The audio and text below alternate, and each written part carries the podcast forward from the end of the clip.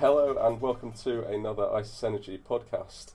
This week we'll be talking about some climate talks which are coming up in Paris in uh, the end of November into December, um, where all nations are set to come together to agree on how to tackle climate change after 2020. Um, so we'll be talking today about what that means and what it means for markets in particular. My name is Ben Lee. I am the lead carbon reporter at ICIS Energy. Uh, and I'm joined today with Jan Andreasen, uh, my colleague on the analyst side of things at ICIS Tschach Solutions. Hi, Jan. Good morning, Ben. Well, thanks for joining us today. So, I guess we'll start off talking about Paris then. Well, could you tell us a bit about, you know, what Paris is and what's likely to happen? Sure. So the main aim, if you want, of this, this potential international agreement will be to um, tackle global warming. So there will be a sort of overarching target to try to limit the increase of um, global average uh, temperature by a certain threshold, uh, broadly 2 degrees Celsius by the end of the, of the century.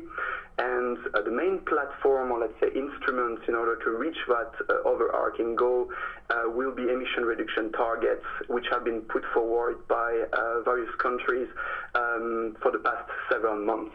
Um, so um, yeah, that's, that's sort of the, the two key elements a little bit uh, for, for, for, for Paris Agreement there.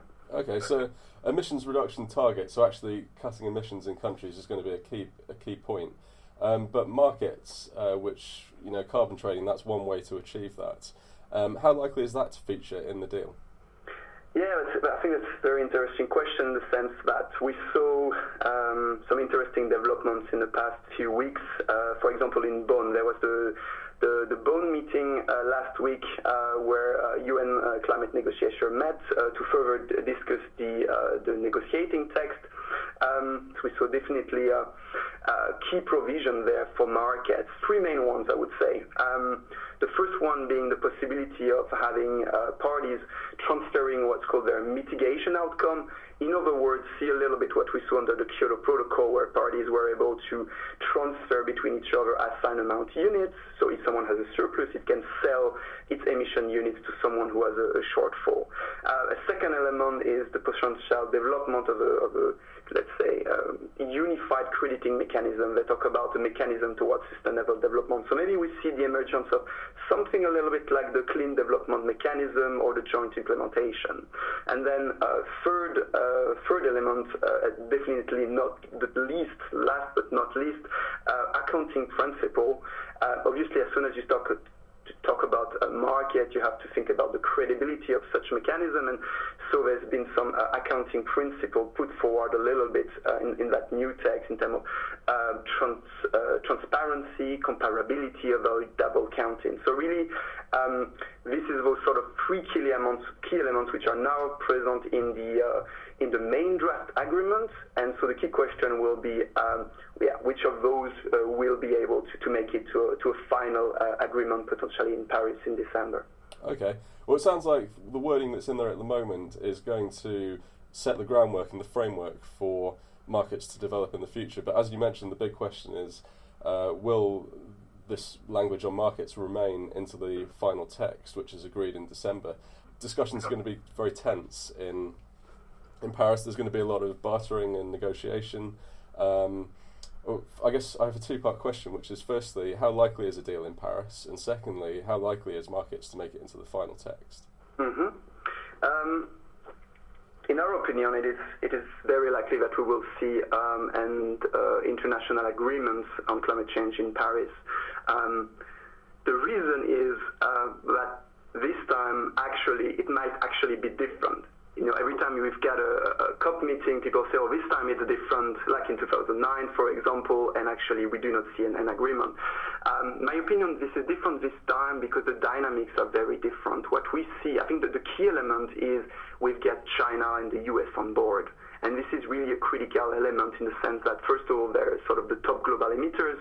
Um, and so it doesn't really make sense to have an agreement without, without those parties on board. And we, we saw a little bit of a different dynamics evolving along the years. Before there was really this, this strong divide between um, developing countries and developed countries uh, with this notion of, of common but differentiated responsibility where there was a sort of a sense that, or let's say developing countries saying, well, developed countries have had a long time to uh, to, uh, let's say, grow their economy and uh, greenhouse gases. And uh, in that sense, we haven't had as much time on our side, and therefore the responsibility towards climate change um, means, you know, is more for, let's say, developed countries. In that sense, they should have more do more when it comes to the climate. And then we saw a little bit this dynamic evolve in the in the past few years.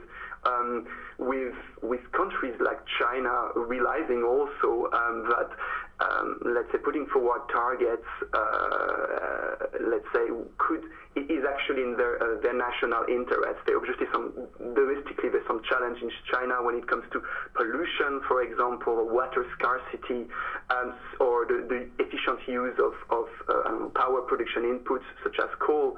So all actually it, it does make economic sense now, or uh, there is a realization of that for those countries to actually be part of the international uh, climate agreement. So that um, when it comes to second regarding the, the likelihood of um, market provisions making it to a, to, to a final agreement, I think it's uh, it's uncertain at this point. Um, obviously, there are because there are so many other key agreements, or let's say key elements in an agreement, which which are perhaps which are quite critical. Uh, you know, I'm talking about the targets here.